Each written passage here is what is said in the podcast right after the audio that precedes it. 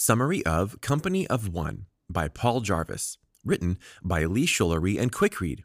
Narrated by Alex Smith. Introduction In February of 2010, author Paul Jarvis and his wife traded their big city life in Vancouver for the escape of a smaller, slower life in Tofino on Vancouver Island. They were sick of the constant stimulus and stress of urban life the lights, the sounds, and distractions, the constant buzzing.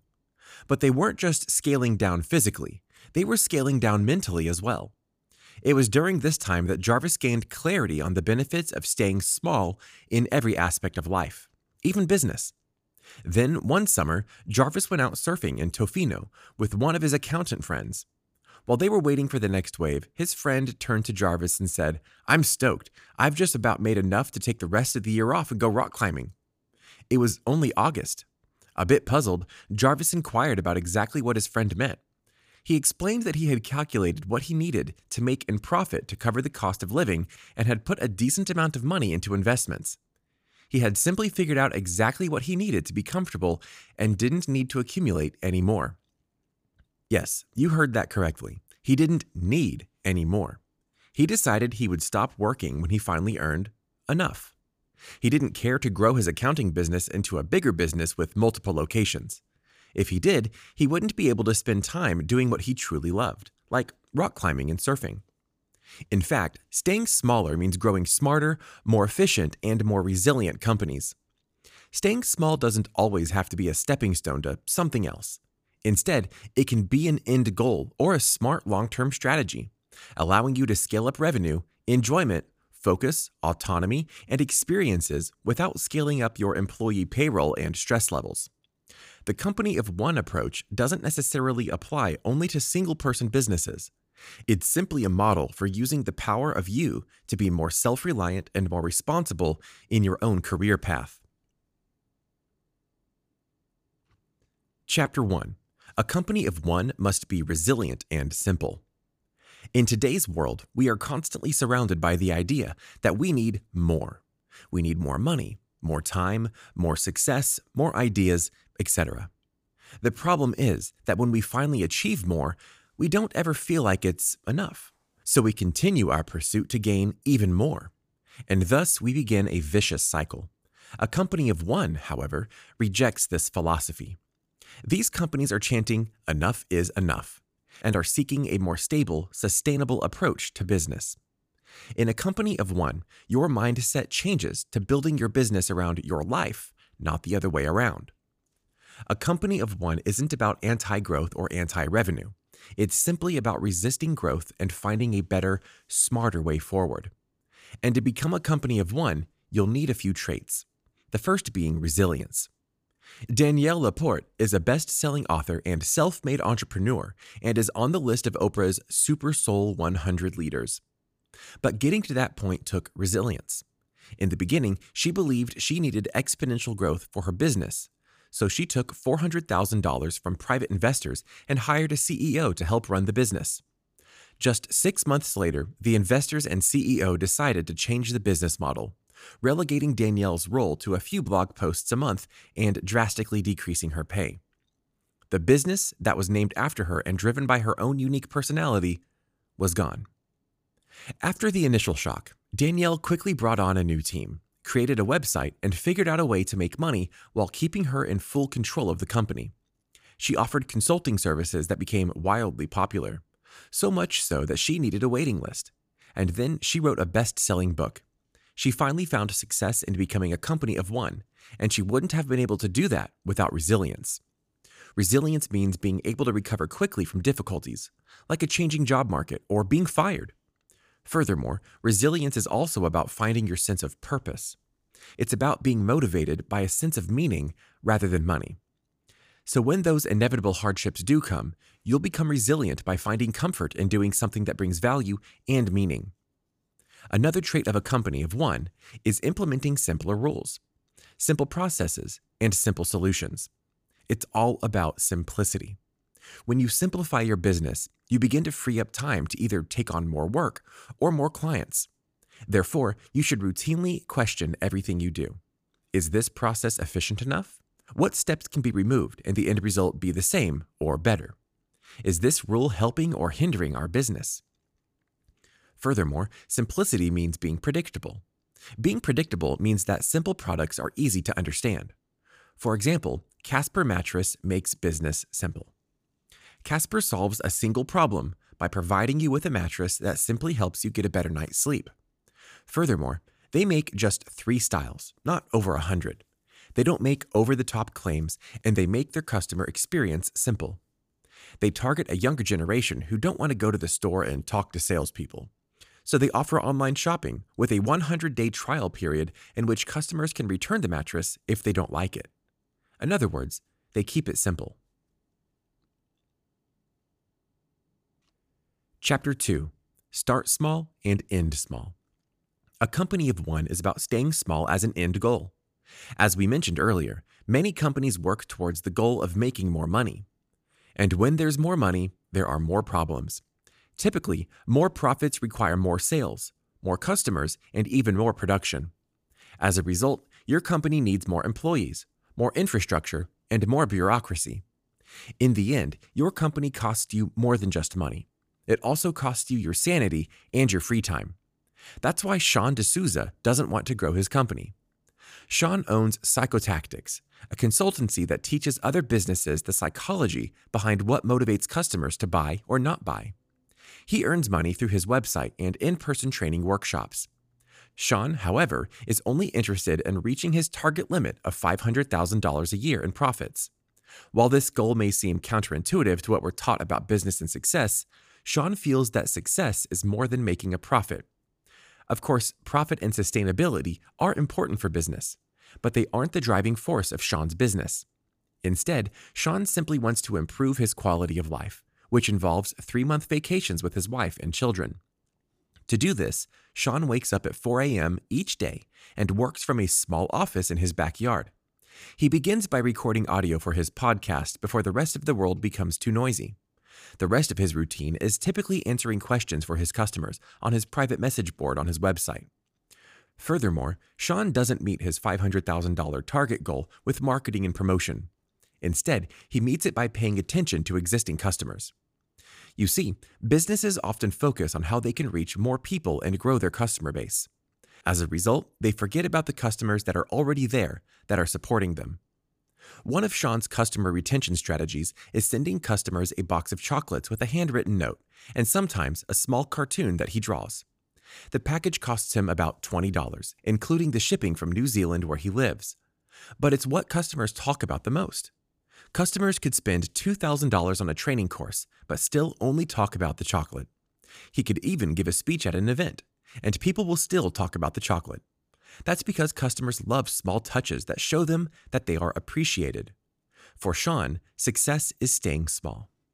So when it's time to start a company of one, begin by figuring out the smallest version of your idea and then find a way to make it happen quickly. And like Sean, it's important to focus on your customers. Ask yourself questions like why did they buy? What motivated them to do so? How can I keep them happy? And most important, how can I help them succeed? When you treat your customers like a real relationship and not a transaction, the more you can figure out how to help them, and they will become more likely to become customers again. For example, when Alexandra Franzen quit her job to go out on her own, she didn't waste time and money renting office space or buying business cards. Instead, she emailed every person she knew. She wrote each one a personal email stating that she was working as a freelance writer and was looking for work. By the end of the week, she had emailed 60 people and almost everyone had written her back, either giving her ideas about others to contact or asking to hire her. She worked on three small projects, and those three projects started a snowball effect. Now, she is booked almost a year in advance. In short, start small. Instead of waiting for bigger wins, simply focus on the small wins to propel you further to success. Avoid the growth equals success mentality, and you'll find that you'll become more profitable much sooner than expected. Chapter 3 Grow a company of one from a passionate or practical side gig. So, when it becomes time to start your company of one, there are certainly some do's and don'ts. One of the biggest don'ts is quitting your day job. Like most companies of one, they are built out of side gigs or hobbies that people enjoy. Take Tom Fishburne, for example, who had a great career as the vice president of marketing at a large consumer foods company. But his passion was drawing cartoons, so he made a plan to make his exit in a way that would ensure success. As Tom worked his corporate job, his cartoons were shared by his friends, and then to other friends, and so on until they began to garner attention. He then began to take on side gigs to draw during the evenings and weekends for companies who wanted to pay him. But he didn't leave his job right away. Instead, he waited until he had a steady lineup of clients and money saved up. He finally pulled the trigger and left his corporate career to begin his own venture. That was just seven years ago, and since then, Tom has made two to three times more income as a cartoonist than when he was an executive.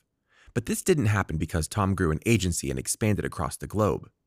Instead, Tom's company, Markatoon, is still run by him and his wife in a studio in their backyard in Marin County, California, where their two daughters can sit and draw cartoons with them in the afternoon. Occasionally, they hire a few freelancers to work on isolated projects, but that's as much growth as they do. Tom can still run a successful business with less. He doesn't have to worry about human resources, rent office space, salaries, or even managing employees. With a simple approach to business, Tom has created a stable long term business that's small enough to handle any economic climate, resilient enough to not have to lean too heavily on a single project or client, and autonomous enough to let him build a life around his work. In the end, Tom can spend every day with his family while doing what he loves. He can draw cartoons while spending time with his daughters for multinational companies that pay him more than most illustrators earn. Tom successfully turned his passion into a career. However, many passions aren't always an in demand, marketable skill, which makes passion a problem. We hear cliche advice all the time follow your passion. However, this advice fosters the entitled attitude that we should be getting paid for enjoyable work.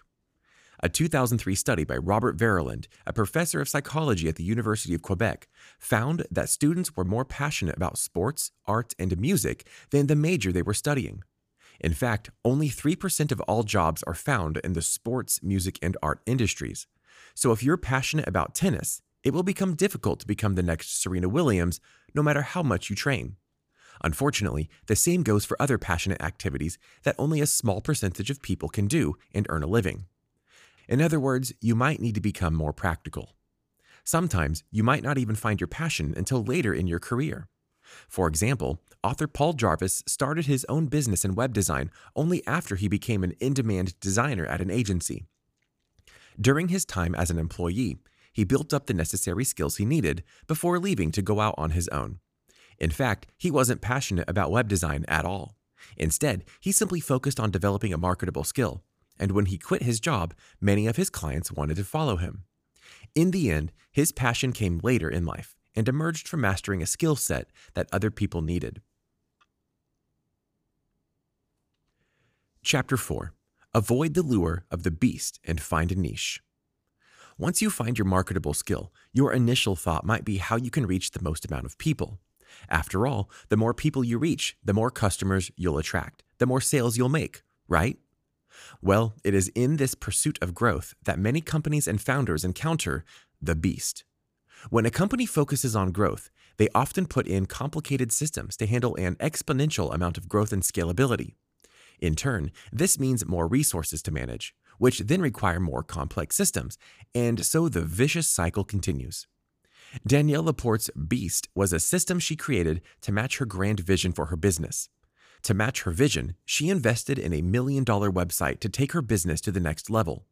The problem with a million dollar website is that it requires a team of experts to manage and run, including updating blog posts and products, which then requires a tremendous cost. The beast must be constantly fed, and Danielle couldn't keep up with its appetite. When she realized that exponentially growing her business meant continuing to feed the beast, she knew it had to be destroyed. When Danielle stopped focusing on growth and sales, she was able to begin focusing on the people who were already paying attention to her work. She likens her decision to stop trying to reach infinitely more people through paid channels to feeding only those people who show up for dinner. As she found out, there were still hundreds of thousands of people showing up for dinner. Unfortunately, lusting after the beast is natural and human. I mean, we all want to feel loved and wanted. Even large companies aren't immune to the dangers of chasing the beast. Companies like Starbucks and Krispy Kreme have pursued aggressive scaling that they paid a steep price for. Starbucks, for example, is known for its boutique coffee experience, but it wasn't always that way. Starbucks began opening up hundreds of stores around the world and decided to scale faster by adding sandwiches, CDs, and fancier drinks. This rapid expansion only diluted the Starbucks brand of being a boutique coffee shop, and the company became forced to close 900 stores. Krispy Kreme made similar mistakes when they decided to expand into grocery stores, gas stations, and even multiple locations in small areas. No longer was Krispy Kreme the scarce donut shop that it had once capitalized on. Eventually, franchises became pitted against each other, which resulted in a drop in sales and profits. Its newly massive size also created accounting nightmares that forced it into a $75 million settlement with the U.S. Securities and Exchange Commission. Furthermore, chasing after a mass audience not only dilutes your brand, but it also attracts more competition. This is why finding a niche is the most effective strategy. In fact, the more specific you are, the easier it becomes to sell to a particular group and charge a premium for your product or service. Kurt Elster, for example, built an entire business around store owners who use the e commerce platform Shopify to sell their products. With more than 400,000 businesses using Shopify, he still had a large pool of potential clients. By building trust, Kurt has made a name for himself in Shopify consulting, even becoming featured on Shopify's website. Chapter 5 Build Trust and Utilize the Power of Referral Marketing. As the world moves to online businesses, it's becoming more important than ever to build trust with your customers. Consumers want to support companies that share their values and provide the best customer service. Even better, many are willing to pay for these extra benefits. But with the rise of the internet, it has become possible to complete both digital purchases and leave consumer reviews. This gives consumers a great deal of power. Of course, this idea is nothing new. Back before the internet, family run stores were placed where one to one relationships were built. These stores could be trusted to keep their promise and provide a good product at a fair price. And so purchases became business transactions built on personal relationships. Today, the internet has only amplified these relationships and scaled them through tools like social media, software, and newsletters. So while you can scale your relationship with your customers, you can do this without scaling your business at the same time. One of the most powerful marketing tools for companies of one is word of mouth or referral marketing. Unfortunately, many businesses ignore this crucial kind of marketing because they believe it will happen organically. But if you want to benefit from referral marketing, you'll need to put in the effort. A study at Texas Tech found that while 83% of customers are willing to provide referrals, only 29% actually do so. For most businesses, this is a huge missed opportunity. So, how do you take advantage of such a powerful tool? Well, a Harris Poll study conducted on behalf of Ambassador Software found that 88% of American consumers would like an incentive for sharing products they like, and that number jumps to 95% among 18 to 35 year olds. This doesn't mean offering cash for referrals. A cash incentive actually reduces trust. Instead, customers are happy with small discounts, exclusive swag, special offers, and access to premium features. But you don't need to sell products to capitalize on word of mouth marketing. Service based businesses can benefit as well.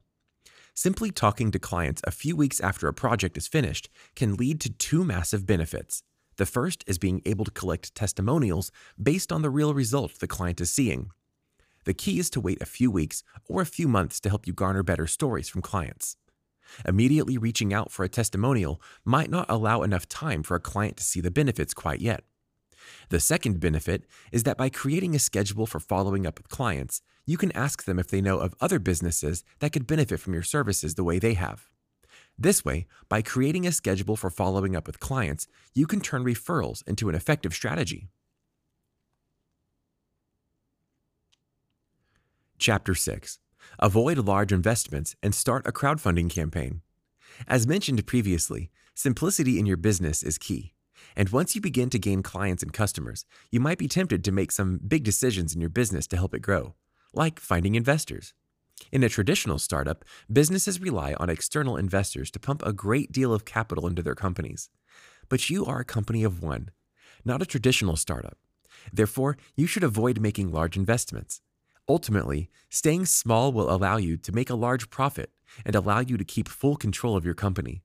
Jeff Sheldon of Ugmonk, for example, wanted to create and sell a desk organizer called Gather, but selling physical products is difficult work.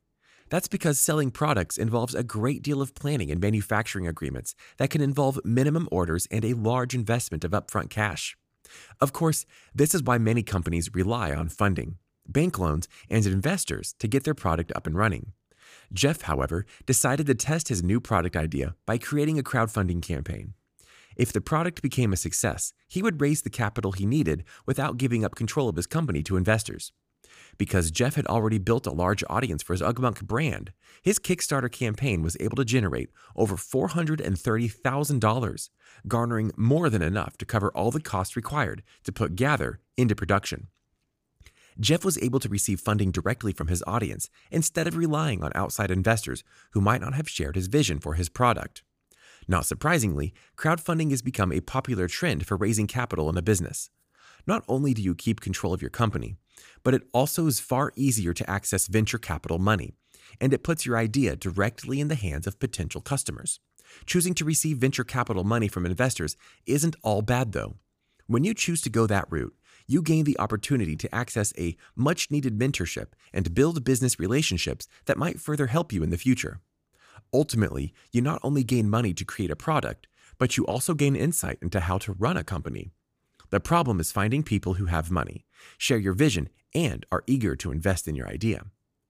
Research from Harvard Business School shows that investors, who are predominantly white males, prefer to fund ventures run by people like them, other white men. In crowdfunding, however, women excel and are 32% more successful at hitting their fundraising goal than men.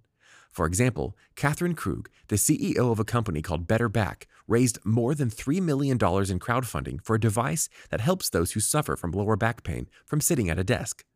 Additionally, Catherine famously turned down a Shark Tank deal and believes that crowdfunding is an ideal platform for female entrepreneurs to secure capital for new products. Even better, crowdfunding is liberating for companies of one. Catherine herself works from all over the world, spending each quarter in a different country with a small team to spread around the globe. This allows her to focus more on personal growth than on exponential profit increases. Chapter 7 We are often bombarded with countless advice on how to begin working for yourself. We hear about the success stories and the freedoms that people gain when they cast off the shackles of full time employment. We hear glamorous stories of people working from their laptops on various beaches across the globe, sipping a cocktail with sand between their toes. Sounds too good to be true, right? Oftentimes, it is. In fact, Jarvis believes that working for yourself isn't a viable option for everyone. Not because they can't do it, but because it just doesn't make sense for everyone. You see, people who go out on their own don't often tell about their trials and hardships of owning your own business. When you're the boss, there's no HR department to do payroll, benefits, and training. There's no accounting department to handle payables and receivables. No sales or marketing team is creating new business leads for you. You take on each of these jobs yourself. Sure, some people are perfectly okay with doing this kind of work, but others aren't. The people who start their own company spend approximately half of their time or less doing their core skills writing, designing, programming, etc. They then spend the rest of their time on the business, chasing leads, doing their books, communicating with clients or customers, marketing, and more. Those who go out on their own become infatuated by the idea of going out on their own, and they focus on the wrong things the business cards, the fancy websites, the new logos. But they forget about the daily rigors of running a business. You see, some days you might be buried in accounting spreadsheets, or trying to calm an irate customer, or completing your third round of revisions from a client. To get through these hard days, you need to have passion and purpose in what you are doing. For Jarvis, his purpose was to foster strong client relationships rather than become the best designer. He states purpose is required and that you have a North Star that will drive you long term without blinking out. You see, if you go out on your own simply to get rich quick or achieve business fame, you aren't going to be motivated for long, considering neither of those things is quickly possible, no matter who you are. So ask yourself why do you want to work for yourself? What will drive you to keep going when things get rough or take longer than you hoped they would? What will make it worth it when you are stuck in the day to day minutiae of running a business? In the end, you must challenge your idea of wanting to work for yourself. You must build resilience, be simplistic, and aim to build a company of one. Final summary Business success isn't about growing something quickly and massively, but building something remarkable and resilient in the long run. When you scale too big, there's always room to fail. Even more, with bigger companies comes bigger dangers, bigger risks, and more work to remain profitable. Instead, you should focus on building something too small to fail. By adopting a company of one, you can ride out recessions, adjust to changing customer motivations, and ignore competition by being smaller, more focused, and in need of much less to turn a profit. Success then shouldn't be measured by quarterly profit increases or growing customers, or even by creating an exit strategy in which you leave with more than you entered. Instead of focusing on an exit strategy, you can focus on a strategy based on sticking around, profiting, and serving customers as best you can. You can measure your success on your ability to build real relationships with your customers because, in the end, long term loyal customers can hang around for generations and continue to financially support your business. This audiobook summary was brought to you by QuickRead. We hope you enjoyed this audiobook summary. If you want more audiobook summaries like this, download our app in the App Store or Google Play and get access to thousands of other free book and audiobook summaries. Listen to them while working out or commuting to work and get the key insights of books in minutes instead of hours. Go to quickread.com/app and download our app for free today.